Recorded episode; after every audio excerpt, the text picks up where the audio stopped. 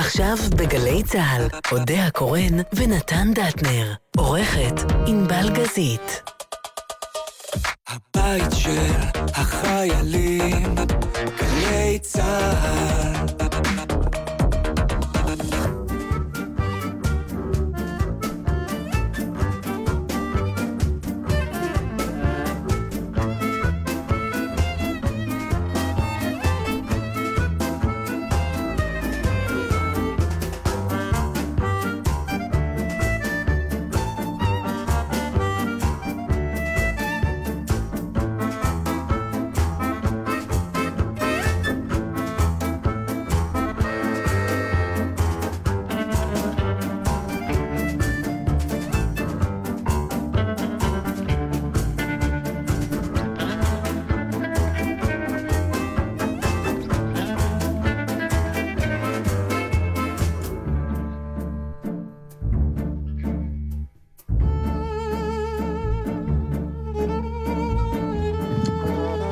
שלום לך. שלום. יפה שלי, נפלאה שלי, מדהימה שלי.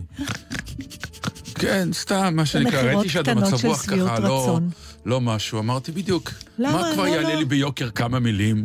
מה לא, הנה, ותראי אחד כבר, העברת את הפנים מהמסכה של הבוכה למסכה של המחייך. מה, נראיתי בוכה? היית כן, בת גלומה. האמת שהייתה לי נהיגה נורא קשה.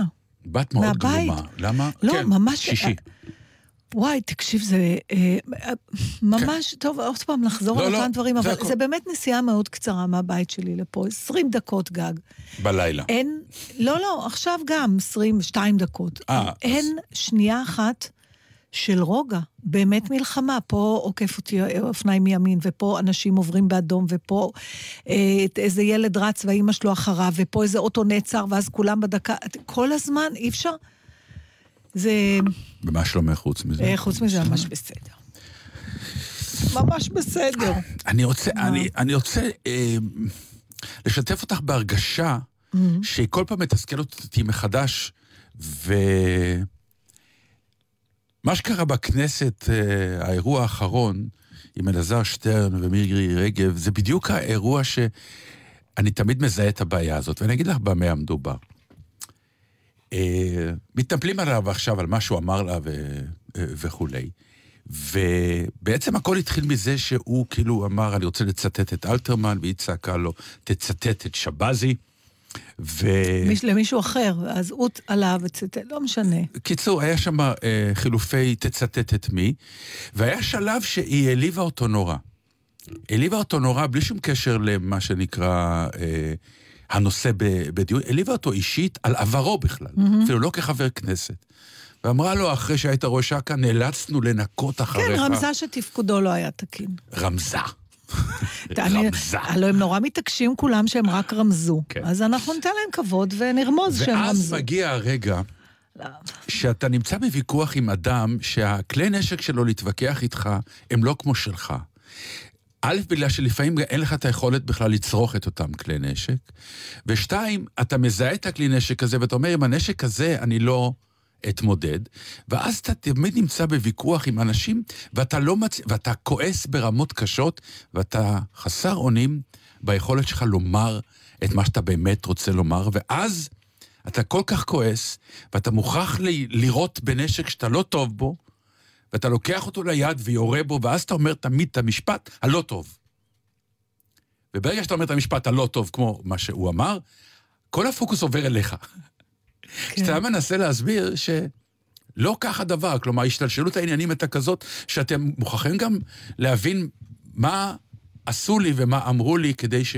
עכשיו, למה זה עורר לי את הזיכרונות? כי אני באמת עלוב נפש בוויכוחים. בוויכוחים שפתאום המתווכח מולי, נגיד, כבר אין לו טיעונים יותר, ואז הוא פוגע בי אישית בנקודה, ויש כאלה שמאוד טובים בזה. ואז אני מוצא את עצמי חסר מילים. כמו שאומרים, אל תרד לרמה שלו. כאילו. ואז אנחנו אומרים, למה לא לרדת לרמה שלו? שם יש לי איך להתגונן. וזהו, שלא. כי אז כשאתה יורד לרמה שלו, אתה תמיד, מה שנקרא, עושה את המהלך ה... לא נכון, ואתה יורד רמה אחת יותר מדי למטה, כי אתה גם רוצה להחזיר לו, אז אתה בוחר את הרמה הכאילו יותר נמוכה, ואתה לא יודע שאתה עושה את זה, כי אתה באמת לא טוב בזה. יש את האנשים האלה, אתה רואה את זה... אתה אומר, צריך להתאמן ברשע. אי אפשר לבוא חובבן לרשע. לא, יש אנשים שבוויכוחים מסוגלים להרתיח לך את הדם, למרות שאתה יודע שאתה צודק, או כל מיני דברים כאלה, ואתה חסר אונים, כי הם... עכשיו, אני נסגר. ואז אתה הולך הביתה, ואז אתה בבית... מתבשל, ואז צצות הרפליקות המצוינות. נכון. שאתה אומר, וואי, למה לא אמרתי לו את הדבר הזה והזה? והתסכול הזה הוא... למה הדבר דומה זה? סיפרתי לך את זה כבר כמה פעמים, אבל זה סיפור שהוא מבחינתי סוג של... אירוע מכונן? כאילו, כן, כי הסיפור עצמו הוא עלוב, אבל ההשפעה שלו... לא ציפיתי ל... על אותו... אני אוהבת את הסיפורים העלובים שלך.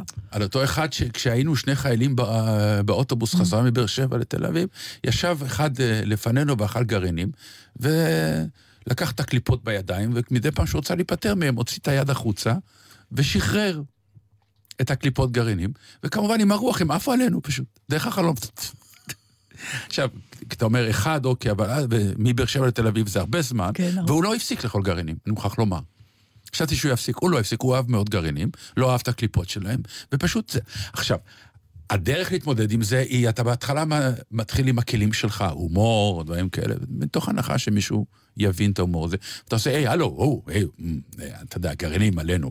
הסתובב האיש, נתן בנו מבט מזרע אימה, שאתה מבין שהקוד של ההומור לא שם, הוא לא איתך. ובאיזשהו שלב, אחרי הפעם העשירית שהקליפות של הגרעינים עלינו, אתה אומר לו, סלח לי, אדוני, אבל תפסיק עם הגרעינים, אתה מעיף עלינו. עכשיו, הוא לא עונה אף מילה, חוץ מלהסתובב ולהגיד, חכה. סליחה, חכו. כי היינו שניים. ואז אמרתי, טוב, הוא לא יזכור. זכר, ירדנו מהאוטובוס בתל אביב. הוא חיכה, כי הוא ירד קודם. ירדנו שניים, כי היינו שניים. והוא התחיל לתת לנו מכות. בנגיחה בראש התחיל איתי, ואז לא ראיתי מימין ושמאל. ואז, והתחלנו להתגונן. ואז מגיעים אנשים, ומפרידים בינינו, ואומרים, סליחה, אתם לא בסדר, שניים נגד אחד. עכשיו, לך תסביר לאותם אלה שבאמת, מה שנקרא, באו להפריד, וראו, שני אנשים מתגוננים ומרביצים לאחד. זה הפירוש. מבחינתם זה היה העניין. אתה חושב שהיה איזשהו משפט טוב, במרכאות, שאלעזר שטרן יכול לענות לה? נגיד, היינו מקפיאים את הרגע. כן. איזה משפט, לא היה מעיף לו את הגרעינים לפנים.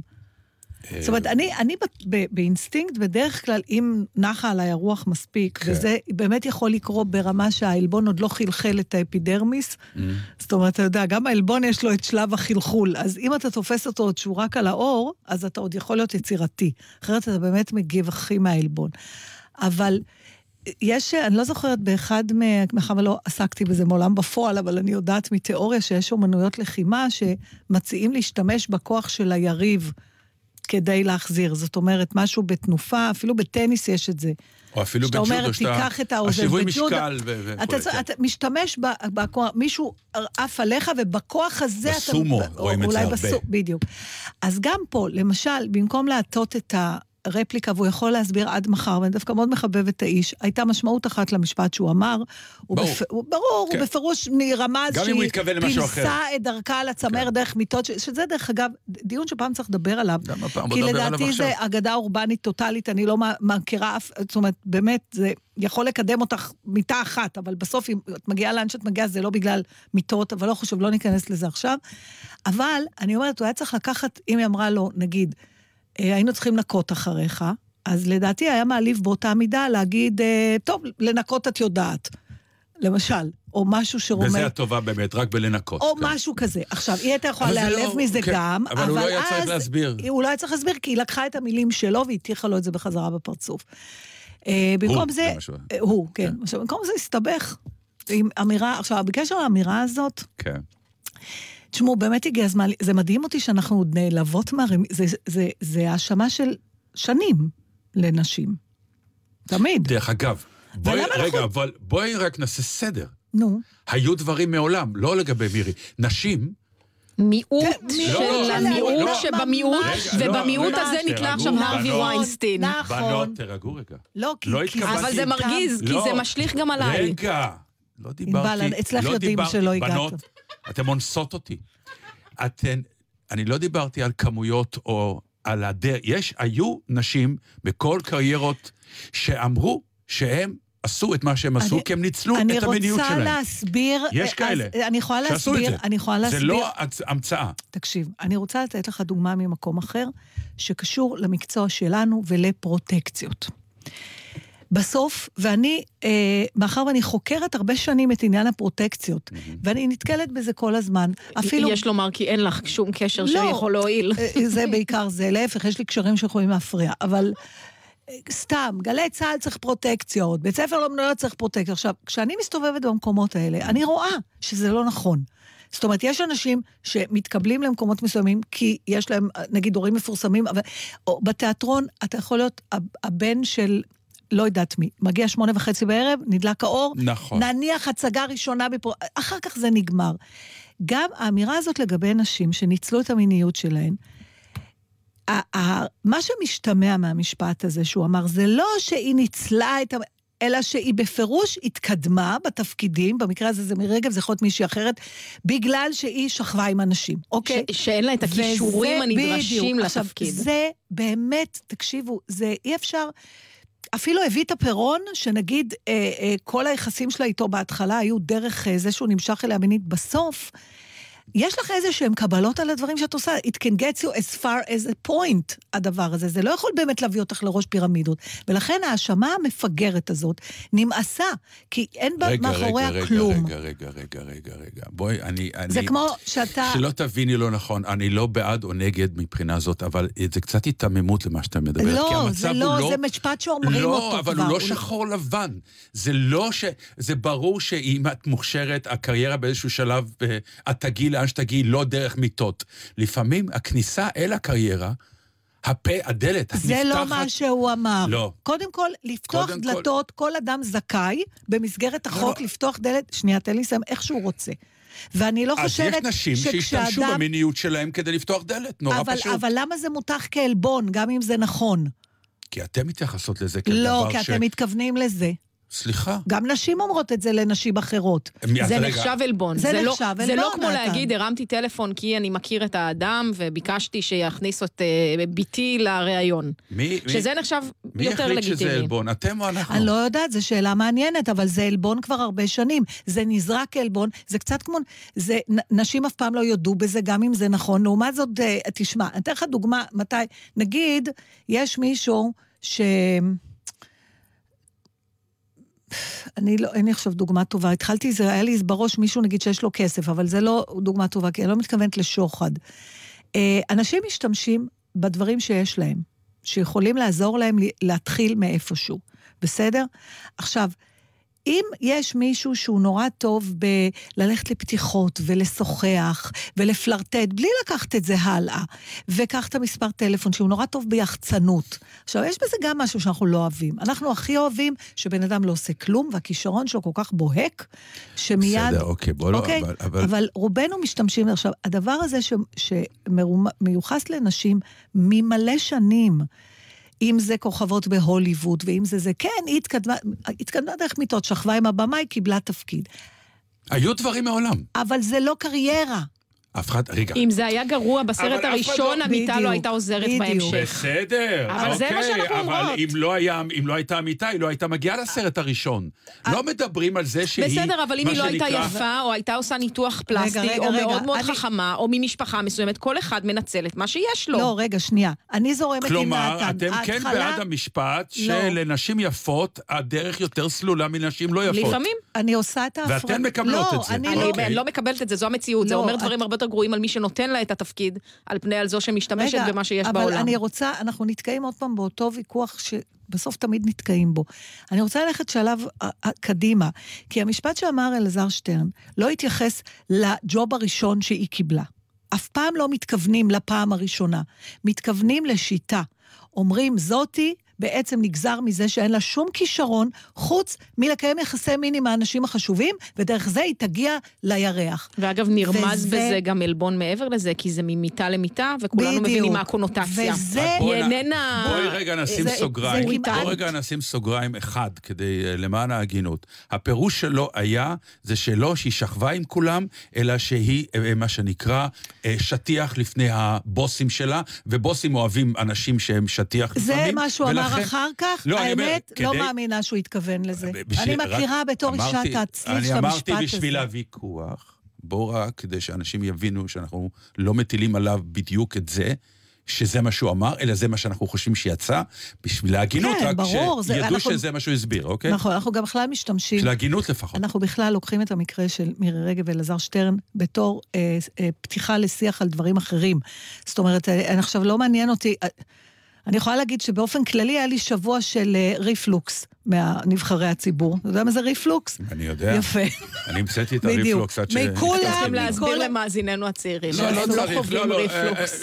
אמא שלי הייתה אומרת... אתם תגיעו לשם. לא, ריפלוקס זה כמו שאמא שלי הייתה אומרת, עולה לי. כן, בדיוק, עולה לי. עולה, כל מיני דברים שלא נעים שהם עולים, הם צורבים ואתה מצטער שאכלת בכלל. כמו שאני אומר, בוא נספר לכם מה אכלתי לפני 3 שעות, כי עכשיו זה מזכיר לי. בקיצור, אז כל השבוע הזה באמת, אתם דוחים כולכם, אי אפשר תאר, די, אני לא רוצה אפילו להיכנס לשמות, גועל, גועל, גועל, גועל.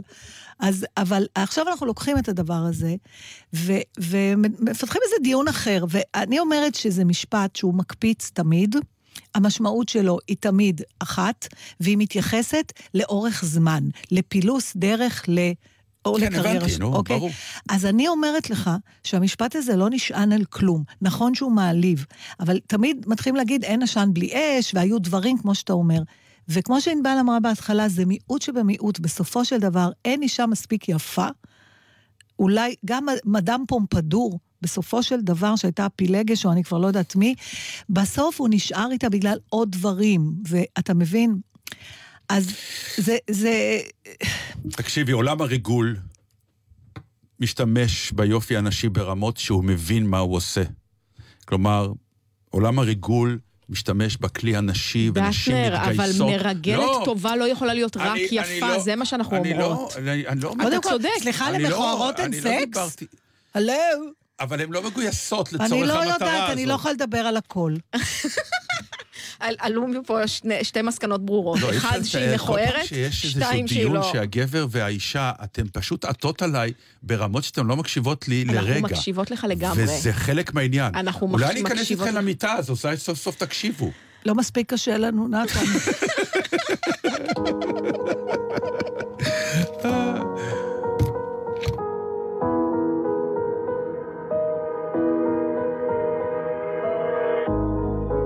Why can't you just tell me the truth? Hard to believe the things you say. Why can't you feel the tears I cry today, cry today, cry today? How do you win if we all lose? You change the facts to justify. Your lips move, but your words get in the way, in the way, in the way. Kings and queens, crooks and thieves, you don't see the forest for the trees. Head and heart on our knees, you can't see what we all see. How do you sleep?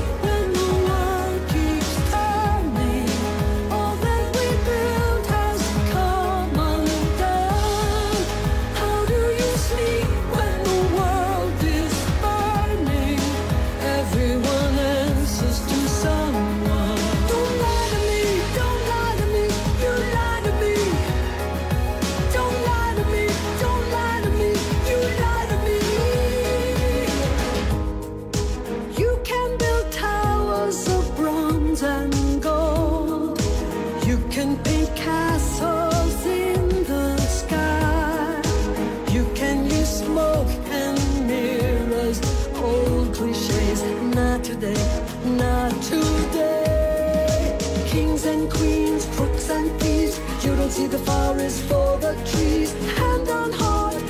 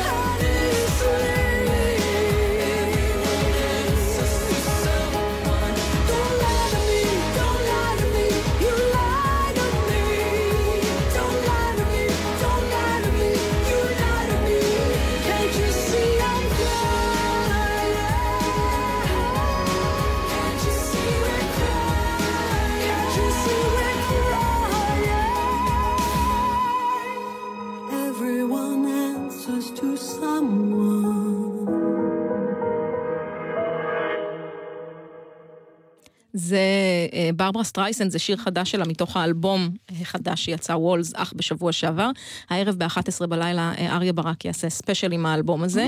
זה שיר שהיא כתבה אחרי הבחירות. לא ראיתי את הקול שלה בכלל, אז קודם כל יותר נמוך. תשמעי, האישה לא צעירה, נאמר בעדינות, וקולן של נשים יורד ברג'יסטר לאורך השנים, אבל זה שיר שהיא כתבה אחרי בחירות 2016, טראמפ עולה לשלטון, הדבר הזה לא ממש קסם לה, והיא שרה לו, Don't Lie To Me, ואיך אתה ישן בלילה, כשאתה יודע שהעולם בוער סביבך, והמשפט המרכזי בשיר הזה זה Everyone answers to someone, בסופו של דבר כולם צריכים לתת מענה למישהו.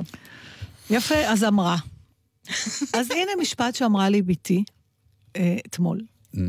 אמרת לי, אמא, שתיתי סודה וזה היה טעים לי. איזה בת הגדולה? הגדולה, 26. זאת שמתבגרת כבר. נו. כאילו לא הבנתי מה העניין. אמרה לי, אמא, מה זאת אומרת? את לא מבינה מה זה אומר? אמרתי, לא. אוקיי, אתה מכיר את זה? מסתבר שסודה זה המבחן החדש, האמת מידה חדש, סממן של זקנה. זאת אומרת, גמרת להיות צעיר. ביום שאתה מתחיל לאהוב סודה, לא שמעתי על הדבר הזה מעולם. בוודאי. באמת? בוודאי. למה?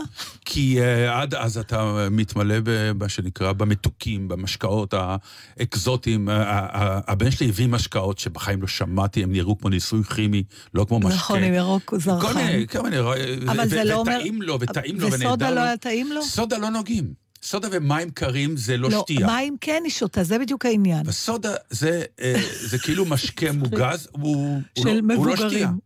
כי הוא חסר טעם, כן. מבחינתם הוא חסר טעם, אין כלום בפנים. אין זרחן, אין כלום. אבל אני התחלתי בכלל לחשוב מה היה לי שאמרתי, או, זהו. עברנו שלב. רגל הקרושה הייתה מצב של הזדקנות. שמה שזכיות טעים לך? מעדן מלאכים היום. וכל עוד עיקטי מזה הייתי צעיר, וביום ש... אוי ואבוי, אז זה קשור לכם. וביום שבארוחה אכלתי רגל קרושה ושתיתי סודה, התקשרתי לחבר'ה קדיש, אמרתי, תחכו, אני בא. התפוצץ לך. השילוב הזה נראה לי... זה שילוב כימי טוב. נוראי, עוד עם מעלה דפנה. רגע, מה אתה אומר? אז אני רוצה גם שיהיה לי איזה מין אוכל כזה ש... אבל זה לא קשור רק לאוכל? זהו, אני לא... לא זהית פשוט. לא, אבל בכלל אני מנסה לחשוב מה היה לי... לא, אבל זה... משהו שאמרתי, זהו, כבר לא צעירה, כמו... מה זה... רק עכשיו, שמעתי את זה היה כשאני כבר לא יכולה לאכול ליטר גלידה. אמרתי, זהו, זה נגמר. וואלה. אבל לא, זה היה כבר די מזמן. למערכת העיכול, כל הדבר הזה? זה להכל, להמון דברים, אבל רק השבוע שמעתי את סמדר אומרת לבן שלנו ליובל, וואו, שיפרת את הטעמים, כלומר, אתה מפתח, אתה הולך, כן. אבל אנחנו נשארים בתוך אזור מערכת העיכול. לגבי זקנה, יש הרבה פרמטרים. זה לא זקנה, אלא לגבי מעבר שלב של גיל. שהטעמים שלך מתפתחים, ודאי. התעלומה בעיניי היא אחרת. למה ילדים קטנים כולם אוהבים מתוק? מה יש בטעם המתוק? קודם כל, נדמה לי שקראתי פעם באיזה מקום שהמאכל היחידי שהיה טעים לכל סוגי האוכלוסייה שבדקו בגלובוס. צ'יפס? לא, שוקולד. מתוק. ממש היחידי. מתוק, נו. ילד אוהב מתוק מהיום שהוא כמעט יצא לאוויר העולם, אתה שואל למה? אני מניח שיש איזה הסבר רפואי, הגיוני, ביולוגי. ביולוגי אבולוציוני. וכנראה באמת ההתפתחות של האדם, יחד עם התפתחותו המנטלית, וגם הטעמים בספרות משתנה, הטעמים בהכל, במוזיקה, הכל משתנה. והיום כשהם ישמעו ביטלס, אז זהו זה. אז למשל רומנים, אני כבר לא אוהבת רומנים. את לא אוהבת רומנים? אין לי סבלנות לקרוא רומנים יותר. מעניין, פעם אהבתי. מה, עברת לביוגרפיות? לא, לא, רומנים... כי זה השלב שלפני הקבר. לא, לא פרוזה. הרומן הרומנטי. רומנים, ספרים שהם רומנטיים. אפילו היסטוריים, כן. לא, דוקטור ז'יוואגו כרגע פחות מבחינתה. לא, דוקטור, אני לא יכולה כבר, זהו. זה כנראה, אני כבר לא... כזה. זה מין ציניות הזדחלה לי, למרות שסרטים רומנטיים עדיין אני צולחת. השאלה אם את רומנטית היום? ביום יום? אני חושבת שמה שהחליף את הרומנטיקה זה מלנכוליה. רע מאוד. לא, לא בהכרח. זה רגש. אתה יודע, אם אנחנו מדברים על זה רגש שמתרפקים עליו, אז יותר יעשה לי את זה לוויה טובה, סליחה שאני אומרת, כאילו מסיפור אהבה. במובן זה אולי... אולי... כאילו את רואה היום סרט עם סיפור אהבה טוב, לא מזיל דימה קטנה. השאלה איך אתה מגדיר סיפור אהבה טוב. לא. תמיד היא חייבת... כל אחד עם הקריטריונים שלו למה זה סיפור אהבה טוב. אבל זה מה שהשתנה לאורך השנים, אני חושבת. לא, אבל היא כבר לא יכולה לראות סיפור אהבה. לא, בסרטים אני יכולה, אבל גם אם אני רואה סיפור אהבה, במיוחד עם אנשים צעירים, אז אני לא רואה את עצמי הולכת לקולנוע לראות את זה. כבר לא. נכון. נכון? אם זה אנשים מבוגרים, בכיף נראה שיש תקווה, משהו, אבל אנשים צעירים, אני כבר לא יכולה לסבול את זה. את זוכרת שרצנו לראות את הסרט, נעורים זה נקרא, youth, נכון? כן, כן. כי ידענו שמדובר באנשים מאוד מבוגרים, שמתגעגעים ל... תשמע, זה באמת שאלה מעניינת, אם העדפות שלך הולכות בד בבד עם המקום שלך בחיים, זאת אומרת, האם העדפות שלנו משתנות, ואם ניקח את האוכל, האם... פתאום סוגי אוכל מסוימים טעימים לי, כי יותר קל לי להקל אותם, נגיד, כי אני בגיל ש... לא יודעת, זאת אומרת... נראה לי כמעט שאלה רטורית, כן. ברור שכן. וזה היה מוזר, כי היה אפשר לצפות ההפך, שבתור אנשים מבוגרים הכי נרצה לראות סיפור אהבה של צעירים, כדי להתפנק עם הזיכרונות והנוסטלגיה, וזה רק מרגיז אותנו. בכלל, יש גיל מסוים שאנשים צעירים מרגיזים אותך. ראית פעם צעיר נרגן? רק זקנים נרגנים, אין פה... נכון, כי כשאתה צערת הוא מסתכל חורב, אז אתה רואה ילד... כמה אתה מסתכל אחורה? אתה מסתכל רק קדימה, לא... כי באמת ההסתכלות אחורה... אני פתאום, את יודעת, עשיתי... את יודעת, לפעמים שאני עושה הליכות, אני חושב על כל מיני דברים, ואני אומר לעצמי, וואו, כמה עברנו. ואני לא בטוח שבכל מקום הייתי שם, באמת. יו, אתה הורג אותי, אז עכשיו זה כבר נהיה נושא אחר, נעשה ישר נעבור אליו, כי זה... הילד בצבא, הוא כבר אחרי צבא, אני זוכר שנסענו לגולן, וסיפרתי פה את הסיפורים האלה, ואני אומר, כמה באמת, אבל הייתי שם, או האם נסעתי לשם מתוך התמודדות, עם העניין של מה שנקרא, זה מעמסה, הנסיעה לזה, לכן הקוד שלי להתייחסות לאירוע הזה, הוא קוד מרוחק, כלומר, כמה שפחות לחוות כדי לא להינזק, והנה, זה נגמר, יופי, אני שמח. והיום אני מצטער על זה אולי. אז נכון, אז אני באותה תחושה לגבי, נגיד, הדימוי העצמי שלי. ודיברתי על זה בדיוק עם איזה חברה השבוע. אני... אתה יודע, אני מסתכלת בתמונות, בסדר? בדיוק זה קרה שבו פתאום איזו תמונה שלי, בגיל, לא יודעת, היינו אמצע שנות ה-20 לחיינו, אני וחברתי, בביקיני. בכלל, שאלו אותי כל מה מתאימה, פתאום אף פעם לא הייתי הולך בביקיני, הנה אני עם ביקיני. תעבירי לי את זה? לא, אין צורך, ואני מסתכלת. ואני רציתי להציע לעמוד הפייסבוק שלנו, זה לא יקרה. לא, לא, אין צורך, זה לא היה מראה מרהיב גם אז, רק משום מה, אבל אני מסתכלת על זה. ואני זוכרת, וגם החברה שלי, אנחנו זוכרות, שכל הזמן דיברנו שאנחנו שמנות. עכשיו אני מסתכלת, ואני אומרת, בכלל לא היית שמנה, היא אומרת, גם אני לא הייתי שמנה. אז אני אומרת, אז חבל שבזבזתי, כי היום אני כן שמנה כבר. אז אני אומרת, כל הזמן אני בדילה, אתה מסתכל אחורה, ואז אתה אומר, וואי, דווקא היה נחמד, למה אז לא ידעתי שאני רזה, שנחמד לי, שנעים לי, שטוב לי? למה אני צריכה תמיד לעבור, להגיע לזה, כמו שאתה מתאר עם הבן שלך? למה לא ידעתי בזמן אמת? שזה נפלא שאני עושה לבקר אותו, למה אני צריך עכשיו, 4 שנים מסתכל אחורה, ואומר, וואי, היה... זאת אומרת, אני בעצם, אם אני מסתכלת על זה, חיי נטולי אושר, כי אני כל הזמן בדילה אחרי האושר של עצמי. אני חובה אותו תמיד בדיעבד. אז לא חבל. אז מה, צריך להיות נזיר בודהיסטי בשביל להבין, למרות שהשנים האלה שלנו... רגע, למה תמיד הדוגמה היא נזיר בודהיסטי ולא נגיד רב? בגלל שהנזיר הבודהיסטי, לפחות מהמעט שאני יודעת, חי בהווה. זה נראה לי העיקרון של הבודהיזם, לחיות פה, ברגע. Why worry, why not worry, כל הדבר הזה, נכון? מה שהיה היה, מה שיהיה אנחנו עוד לא יודעים, אז מה שחשוב זה עכשיו. נו, בפולניה לא התעסקו עם עכשיו. ודווקא העשור הזה שאני נמצאת בו, אני מרגישה שאני מאוד מתקדמת לפגוש את הראש שלי בזמן אמת, ברגעים האמיתיים. אני אומרת לעצמי, תרשמי, תרשמי, עכשיו זה טוב. אבל יש המון רגעים מאוד מפוספסים מהעבר, הרבה שקשורים לאהבה העצמית שלי. שאני חושבת שהם חבל, היו שנים שיכולתי יותר לחבב את עצמי, ולך תדע לאן זה לוקח אותי. איך אני נראית, איך אני... אצלי זה בחיים הקטנים, מה שנקרא, שם יש... האושר מתחלק אצלי לרזולוציות מאוד קטנות, שם אני מוצא את האושר. אבל אתה מודע לו כשהוא קורא? כן. או שעוד פעם תחשוב על זה עוד שנה ותגיד? לא, לא, לא. בטח שאני מודע לו שהוא קורא. זה חלק מה... כלומר, יש איזה... מבחינה זאת אני מאוד מרגיש עם עצמי נוח, שכן הצלחתי... להבין, ולכן גם הצלחתי להגיע לרמות של הנאה בקטנות. אבל אני כן עדיין לא רגוע מזה שאני, כל פעם שיש משהו שצריך להתמודד איתו, או לנסות לחוות אותו, לטוב או לרע, אני הולך הצידה. מה, בחידושים אתה מתכוון? בהכל, בכל מיני דברים שקורים, אז אני תמיד הולך הצידה. מה פירוש? אני אתן לך את זה כדוגמה... פיזית, שייתן, כלומר, את המשל שייתן את הנמשל. אם נגיד, היה אירוע משפחתי שלא בא לי להיות בו, אני חייב להיות בו, אמרתי, אני אצלם.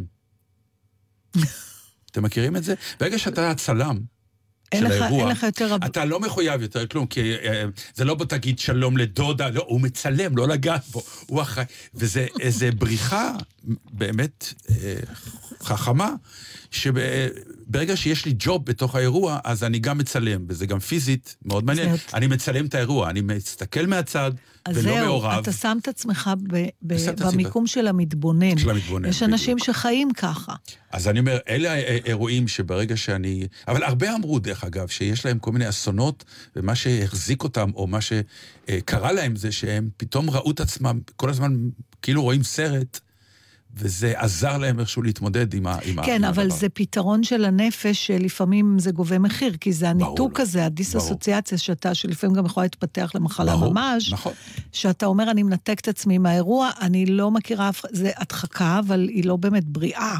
זאת אומרת, היא לא מומלצת. אבל בוא נגיד שאם זה... אבל באמת, אירועים שאתה אומר, לא, בא לי עליהם, אתה חייב להיות בהם. אני מוצא את עצמי, מוצא כל מיני פתרונות... איזה מצחיק, אנחנו כל כך שונים, אני מתייחסת לזה בדיוק כמו שאני מתייחסת ודיברנו על זה אפילו בשבוע שעבר, על תרופה לא טעימה, או... אני נכנסת ברבק של זה, כי אני לא יכולה למשוך את הסבל, אז אני הכי נכנסת לתוך האירוע, והכי אדבר עם כל האנשים שמשעממים אותי, כי אני כבר שם, ואני אחפש את בכל זאת איפה יהיה נחמד או מעניין. זאת אומרת, אני לא יכולה להמשיך לסבול כל האירוע. אני לא... ואת לא סובלת מזה שיכול להיות שאת נראית נודניקית וטרחנית קצת, כי פתאום אתה אומר, מה היא רוצה? לא, אני מתכוונת שאני... הגיעה איזה ג'ינג'ית אחת לאירוע. לא, אני מגיעה למקום של... חוקרת אנשים מזאת. אני מגיעה למקום, כמו שאתה אומר, אירוע משפחתי שלא באמת בא לי עליו, בסדר? אז יש שתי דרכים, או שלוש, אחת שאתה הצעת, שאתה אומר, אני עכשיו המתבונן, אני לא קשור, אני מצלם, זה לא יקרה לי, כי אני לא יכולה להיות אאוטסיידרית בכלל. והדבר השני זה פשוט לשבת שם ובאמת לסבול בפנים ולחכות שזה ייגמר כבר, וכל הזמן להיות מחוברת לשעמום. והאפשרות האחרונה זה שאני כאילו משכנעת עצמי שכן נחמד. לא, אני מוצאת עצמי. כאילו אתה אומר, וואלה. אני יודע מה מדברת, כן. נכון? ואז אני גם נהיה המנחה של הערב. אני מתחיל לשאול שאלות, כי אני כאילו אומר, אני אפתח נושאים לשיחה, והאירוע יהיה יותר מעניין ממשהו עכשיו. כלומר, אני אפילו, מה שנקרא, מגיע מהצד המציל. כי כאילו אני מתייחס לעצמי כאחד שיודע לעשות את זה. וזה גם חלק מהאושר הקטן. נדיר מאוד, לדעתי, אם בכלל, זה להיות במקום עם אנשים, ושלא תצליח בסוף ליהנות ממשהו. זאת אומרת, אנשים הם מעניינים. בסוף זה קר כזה פורה, שגם אם אתה בא להכי שיממון, משהו בסוף, אם אתה בא עם הזווית. אם אתה בא עם הזווית הזאת. אבל יש לנו את הזווית הזאת. נכון. תודה לאל, באמת, באמת ברוך השם, זה מתנה שאתה מקבל, ובסוף אנשים הם... תמיד אירוע עם אנשים, גם אם זה אנשים משעממים, הוא יותר טוב מאירוע בלי אנשים, זאת אומרת... משהו יהיה נחמד, משהו... לא, אבל... כל אדם הוא סיפור. הניתוק הזה שדיברת עליו, אני אגיד לך איפה הוא קרה לי, ואני עכשיו מבינה גם למה אני לא אוהבת ללכת לכאלה, ולא רק זה, אלא שאני זכרת שהבוקר קראתי אפילו, נדמה לי שדרור פויר כתב על זה, על העניין של פגישות מחזור. בפעם האחרונה... אוהבת או לא אוהבת? לא, אני לא מרגישה נוח. הסבר? לא מרגישה נוח, זה מעניין. אני לא יודעת מי אני. לא רוצה להיפגש? אני לא יודעת מי אני. אני לא יודעת לגמרי עד הסוף, אני כאילו מאבד את הקשר לעצמי. אתה פוגש... בוא רגע נשאל את השאלה, למה נועדו פגישות המחזור? אז הוא מדבר על זה בגלובס היום, הוא אומר שהסיבה שהוא לא אוהב את זה, זה שיותר מישהו לא... תמיד אומרים זה לפגוש אנשים שלא ראיתי. אז התשובה המתקבלת היא, אם הייתי מעוניין בהם, אז הייתי כבר מתעניין בהם קודם. אם אני לא התעניינתי עד היום, אין סיבה ללכת. אבל הוא אומר שההימנעות שלו מהדבר הזה, שהוא לא רוצה לפגוש את הילד שהוא היה. כי כשאתה פוגש אנשים שאתה היית איתם בבית ספר, או בגיל שלנו זה כבר 30-40 שנה אחורה, אז אתה לא פוגש רק אותם, אתה פוגש גם אותך שם. ואם נגיד, זה ההסבר שלו. האמת שבבחינתי זה ממש לא נכון. לבוא לאירוע ככה מבחינתי. לא, אני לא באה ככה, אבל אני תמיד, אני לא נשארת המון זמן, אני תמיד... אז אני אומר, מבחינתי, אני חושב שהסיבות שאנשים באים לאירועים כאלה, זה לראות מה קרה. וכמראה לחיים של עצמך. נורא פשוט. יש את האנשים, מה שנקרא, שהם היו הבטחה של הכיתה, ואתה אומר, מעניין מה קרה איתם, ואז אתה אומר, אופה, הנה, לא כל הבטחה מתממשת כי הוא נכשל, ולעומתם, איפה אני כל פעם מול אותם? הנה, היפה של הכיתה, האם היא הצליחה באמת כמו שחשבנו? נשארה יפה, לא נשארה יפה? איפה אני מול זה? ומה, זה לא רק מחקר אובייקטיבי? לא, זה לא מחקר, זה צורך פסיכולוגי לראות האם חייך שווים יותר, כי מה זה שווי? שווי זה תמיד לעמוד ממול. אבל האם אתה יוצא מנקודת הנחה התחלתם מאותו מקום. לכן זה מרתק. לא התחלתם מאותו מקום. ברור שכן, היינו באותה כיתה. אז מה? אבל גם אז הייתה אחת יותר... אבל היינו באותה... לא, זה כמו מרוץ, זו אותה נקודת זינוק. היינו כולנו באותה נקודת זינוק. אז מה, החיים זה מין תחרות כזאת בעצם? ברור שכן. למי זה ברור, נתן? בוא אני אספר לך על החיים קצת. כאילו, מה את עושה? הקריירה שלך זה לא תחרות? איפה את נמצאת? אני לא תופס את החיים שלי כתחרות, נתן. אולי בגלל זה ככה הקריירה שלך נראית, מה הפירוש? אבל את הצלחת כי התחרט. אולי לא ידעת? ממש לא. אל דיינו. על מה אתה מדבר? על תפקידים, את לא מתחרט. על סטנדאפ, את לא מתחרט. על להביא כמה שיותר קהל, את לא מתחרה. אני לא, לא? למה, זה המילה היחידה? ומה אם אני אוהבת? למה תמיד להגיד המילה היחידה? אין מילה יחידה לכל דבר. לא, זו מילה נורא משמעותית. אבל להוציא את המילה תחרות מהקריירה שלך, זה או נאיביות או חוסר הבנת המקצוע. לא, או חוסר הנכונות שלך לקבל את האפשרות שאני לא באה מהמקום הזה. מה אני יכולה לעשות? או שאת מאמינה שאת לא מגיעה. את משכנעת עצמך שאת לא מגיעה מהמקום הזה. למה אתה לא יכול לקבל, אני לא אומרת את זה כדבר טוב, אני אומרת את זה כנתון, נתן. לא, אני אומר כנתון, זה לא נשמע לי הגיוני, המקצוע שלנו תחרותי. זה לא נשמע לך הגיוני, כי אתה מונע משם. לא, כי אלף פעם אמרנו בשיחות ביני לבינך, שאנחנו לא רוצים שהילדה שלנו, או הילד שלנו יהיו במקצוע, כי הוא תחרותי. לא בגלל שהוא תחרותי. לא, חלק בעניין בגלל שהוא תחרותי. לא, אבל אני, מה זה תחרותי? זה שמגיע, אני בגלל ששומעים, בגלל, זה לא שאני לא רוצה שהם יהיו במקצוע הזה, אני לא בטוחה. אז מי את הילדים, דברי על המקצוע. על כל אדם. אתה יכול להיות במקום הזה, לא בגלל שאתה מתחרה. זה לא בגלל, אבל להוציא את המילה תחרות מהמקצוע הזה, באמת נאיביות. אני לא מוציאה אותה מזה שהיא ישנה שם, אנחנו מדברים על מה מניע אותנו, ואתה מתאר לי אותך, כאדם שמאוד מרגיש את הדבר הזה. לא, לא, אז לא הבנתי. אני מבין את המקצוע מכמה מקומות. המקצוע הזה הוא מקצוע משוכלל. יש בו את הכישרון, יש בו את האהבה, יש בו את ההגשמה העצמית, ויש בו תחרות. כלומר, את לא יכולה לבוא ולהגיד לי שהמקצוע הזה הוא לא, שאת לא מגיעה מהתחרות. אני לא מגיעה, אנחנו לא מדברים על המקצוע, אנחנו מדברים עלינו בתוך הדבר הזה. ברור. עכשיו, אתה תיארת לי, התחלנו לדבר על פגישות מחזור, ואמרת לי שחלק מה, שאתה חושב שמה שגורם... מה שמרתק היום אנשים לבוא, זה להתבונן. זה להתבונן ולראות איפה אני בהשוואה לאל שזה. אני לא מחוברת למקום הזה, זה לא יעזור לי. בסדר, אבל זה לא אומר שהמקצוע שלנו לא תחרותי. מה הקשר בין שני הדברים? תראה, יכול להיות שאנחנו לא מפרשים נכון את המילה תחרות. דברי. אז בסדר, בואו נראה, כי אני מרגישה שיש לנו פה איזה קצר בתקשורת. תחרות, אני תופסת אותה באופן הכי מילוני שלה. מי מגיע ראשון למשהו? אז לשם אני לא מרגישה ש... אוקיי, אלא אם כן אתה מדבר איתי על משהו אחר. תחרות זה להשיג משהו שכמה אנשים מתמודדים עליו. זה תחרות. בספורט זה להגיע ראשון, אבל... תחרות כתחרות, זה יש אתגר להתמודד איתו, אתה לא היחיד שרוצה לקבל את אותו דבר שהוא אחד, רק אחד יזכה בו, ועכשיו יש תחרות בין האנשים. אבל אתה לא נרשם לתחרות. ברור, אתה במקצוע שאתה רשום מראש. אבל תקשיב, בתחרות המטרה היא להגיע לפני מישהו. פה התחרות היא הביי פרודקט של הדבר, כי בסוף מישהו אחד יקבל את התפקיד, אבל אני לא מתמודדת על התפקיד כדי להגיע לפני מישהו אחר. מה זה אודישן? אני רוצה שיקחו אותי. יפה, את לא בתחרות? אני לא יודעת מי באחרות. מה שהיא מדברת שנייה זה על המוטיבציה. כשהיא חושבת על תחרות, היא חושבת תחשוב על מרוץ באולימפיאדה. ואז המטרה היחידה היא להיות הראשון. אוקיי? לא אני רוצה לסיים 400 מטר, אלא אני רוצה לסיים 400 מטר ראשונה. לא, בסדר. תחרות היא לא רק בספורט. נכון, אבל כשאתה מתאר תחרות, אתה מבחינתה זה נתפס ככזה דבר. היא אומרת, גם אם היו אפס מתמודדים אחרים, גם אם אני לא מתמודדת מול אף אחד אחר, התפקיד הזה מעניין אותי, ולכן אני רוצה אותו. נכון, גם אם אף אחד אחר לא רוצה. זה שיש עוד אנשים שזה מעניין אותם, הופך את זה לתחרות. אני רק מסבירה את הפער, אין צורך להתרגש. לא, כי כאילו, יש לכם איזו פילוסופיה מטורפת שאני, כלומר, לבוא ובכלל לנסות להסביר לי, שהמילה תחרות במקצוע שלנו היא לא דבר ממשי. לא, זה לא מה שאני אומרת. יש אנשים אגב שהיא כן ממשית בשבילה. היא אומרת שהמוטיבציה שלה היא התפקיד ולא על לנצח אחרים. ברור שהמוטיבציה היא על התפקיד, אבל הדרך להתמודד איתו היא תחרותית. נו, מה פה לא ברור? למה להתכחש למשפט הזה?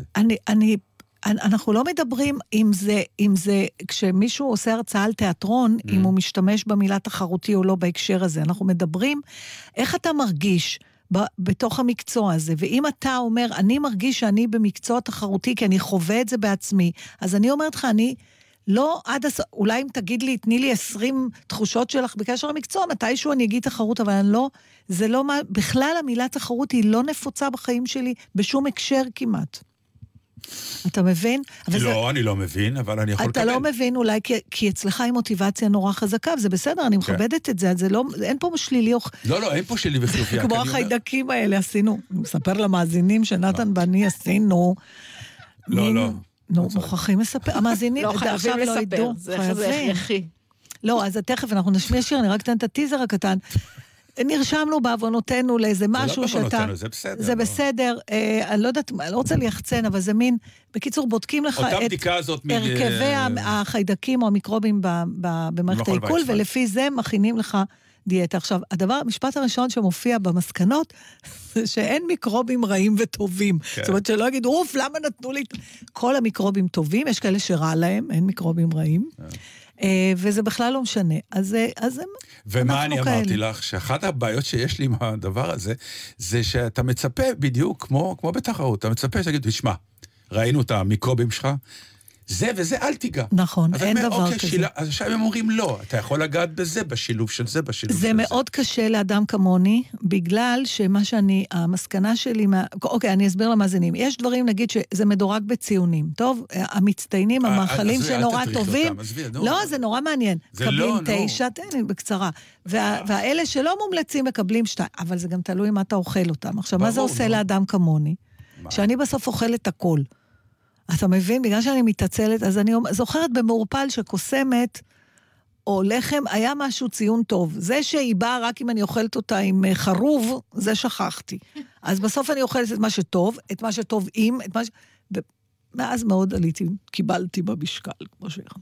אז אם היית עושה לעצמך סוג של תחרות, והיית אומרת, היד שלי... אני לא טובה בתחרות, נתן. אז אתה יודע, אני אספר לך, אני חייבת, אין לי את זה באופן, אני אספר לך סיפור. אם את רואה תחרות, את עוזבת? כן, כן, כן, כן. את יורדת כאילו מהמסלול? בטח. אבל אספר לך סיפור, כשהבת הצעירה שלי שיחקה טניס, אני לא יכולה לשכוח את זה, היא הייתה, בת כמה מתחילים כשקטנים, 8, לא יודעת. אז אני זוכרת את התחרות הראשונות. היא לא אוהבת תחרות, והבת שלה בשחקת טניס. נכון, הילדה שלי מאוד אוהבת. זה מה שנקרא איש מול איש, אתה אפילו לא מקצוע קבוצתי. נכון. אין לך את מי להאשים, אתה לא יכול להגיד למה לא מסרת לי. יש לה את זה באופי, זה אופי כזה, נולדים עם זה, או שאולי, לא יודעת, קשור לדבר אחר. יפה שלי, גם לך יש את זה, רק את לא מכירה בזה. בוא נמשיך. אולי, אבל אז זה כמו שאין לי. אתה יודע, זה לא... לא, אפשר להעלות את זה. למה אני צריכה להעלות את זה? אני מוצאת לי את הדרכים שלי, יותר נעים לי, זה בטוח, אני לא רדופה. תחרות זה לא... למה תחרות זה... כי זה מלחיץ. אבל אני רוצה לספר לך, שתבין עד כמה זה עמוק, שבאחת החרויות הראשונות שלה, היא שיחקה מול ילדה, הם היו באמת 1.20 מטר, קטנות כאלה, והיא ניצחה אותה במלא נקודות, אז אני קוראת לה כזה דרך הרשת, אני אומרת לה, רון, תני לה נקודה אחת. המבט שהילדה נתנה לי, גיצים עפו למעיניים, ובאותו רגע הרגשתי גם את הגיצים בעורף שלי, כי פצ'קי הביא לי את אותו מבט. אין דבר כזה.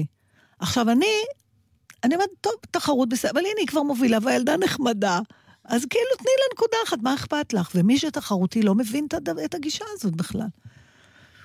אבל אתה צודק, שיכול להיות שזה השפיע על מסלול הקריירה שלי, ואנחנו בהחלט יכולים לראות את ההבדלים בקריירות של שנינו. זה לא רק בגלל העניין של התחרות. זה אתה גם יותר יפה. Rest my case.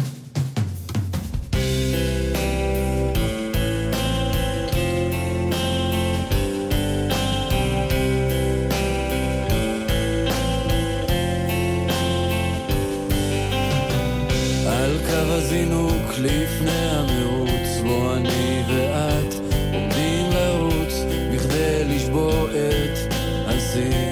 שלי ושלך, שהוא לא גבוה ולא נמוך, סי ממוצע שאני לא רוצה ואת לא רוצה, רוצים גבוה בשמיים לגוע.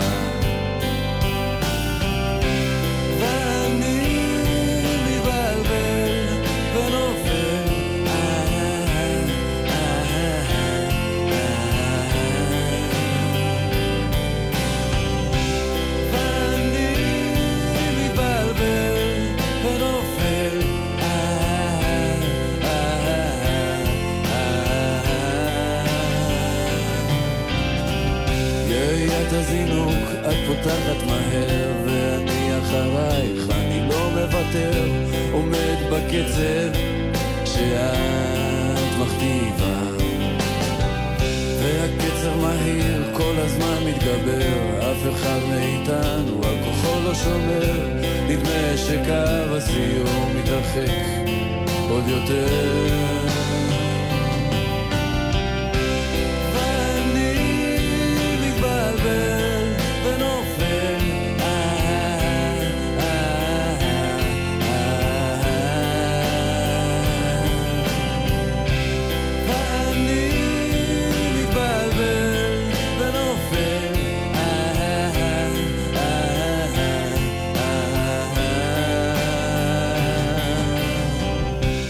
האחרונה לי יש קשיי נשימה, אני מפסיק לרוץ והולך לפינה ורואה איך את חלומך את מגשימה.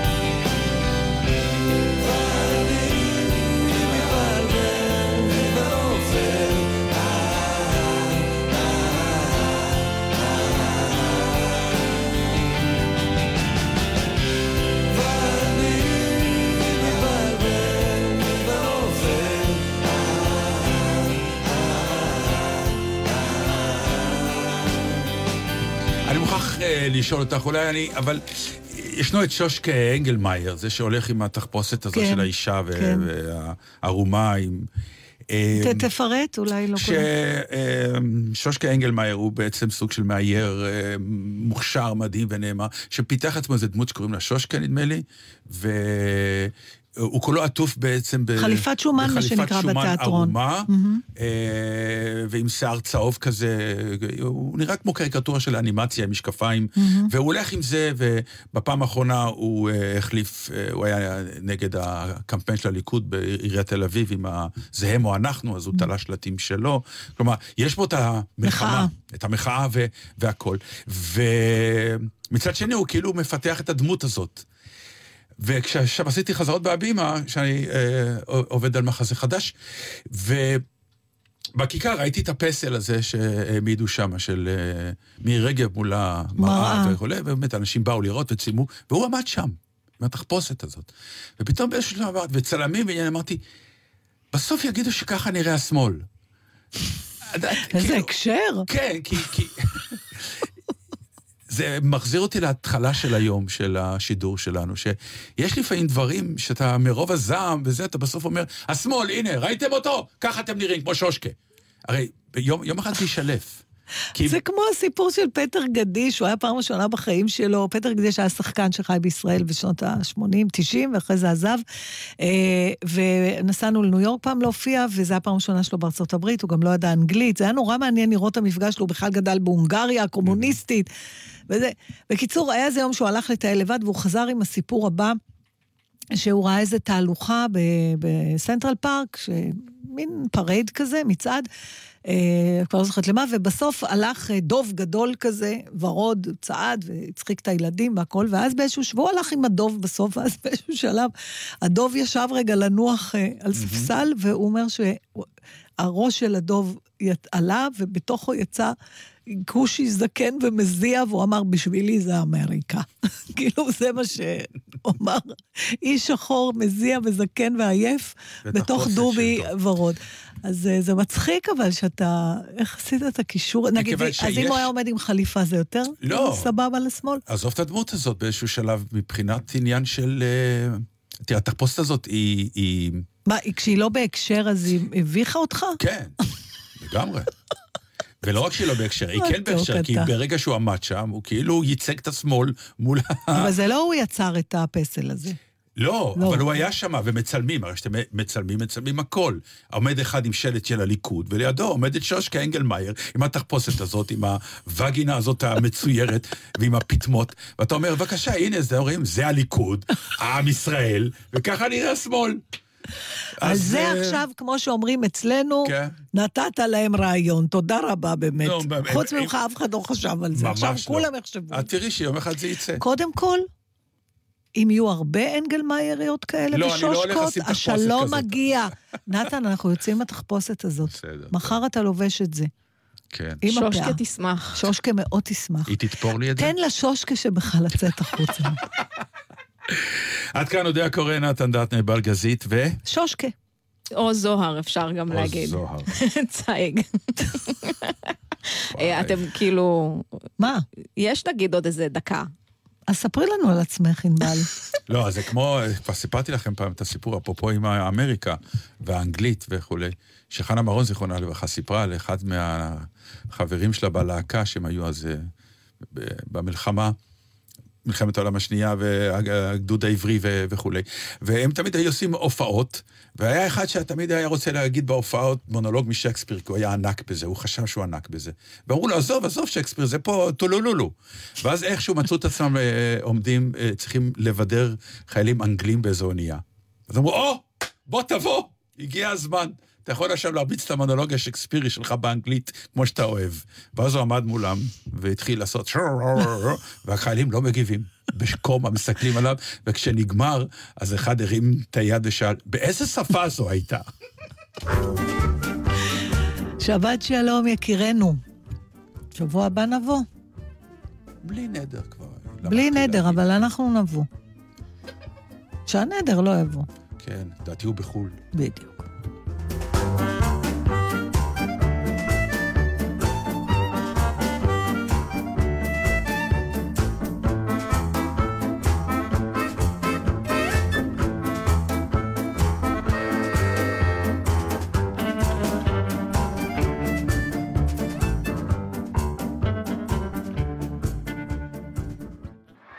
אתם עם גלי צהל. הורידו את יישומון גלץ וגלגלץ.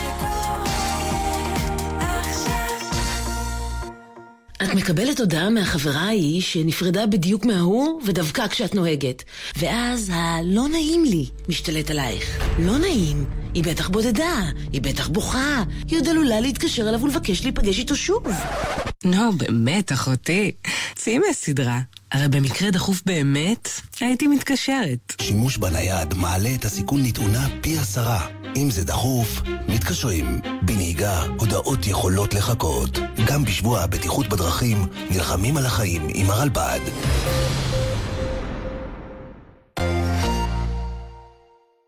סוף השבוע מתנגן לי בגלי צהל.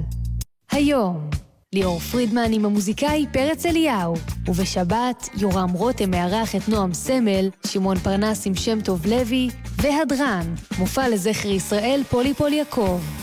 סוף השבוע מתנגן לי בגלי צהל.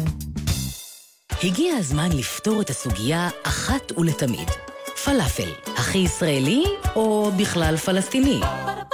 רוצים לדעת על כוחו של אוכל ואיך הוא קשור לפוליטיקה? המדען העירום בשיתוף עמותת וויז פותחים סמסטר, ואתם מוזמנים. בן שני והפרופסור ניר אביאלי, נשיא האגודה האנתרופולוגית הישראלית, בשיחה על כוחו של האוכל, חברה ופוליטיקה על השולחן. שני, 20:00 בפאב הטיילור מייד בתל אביב. פרטים והרשמה בדף הפייסבוק של האוניברסיטה המשודרת. מיד אחרי החדשות, אהוד בעניין.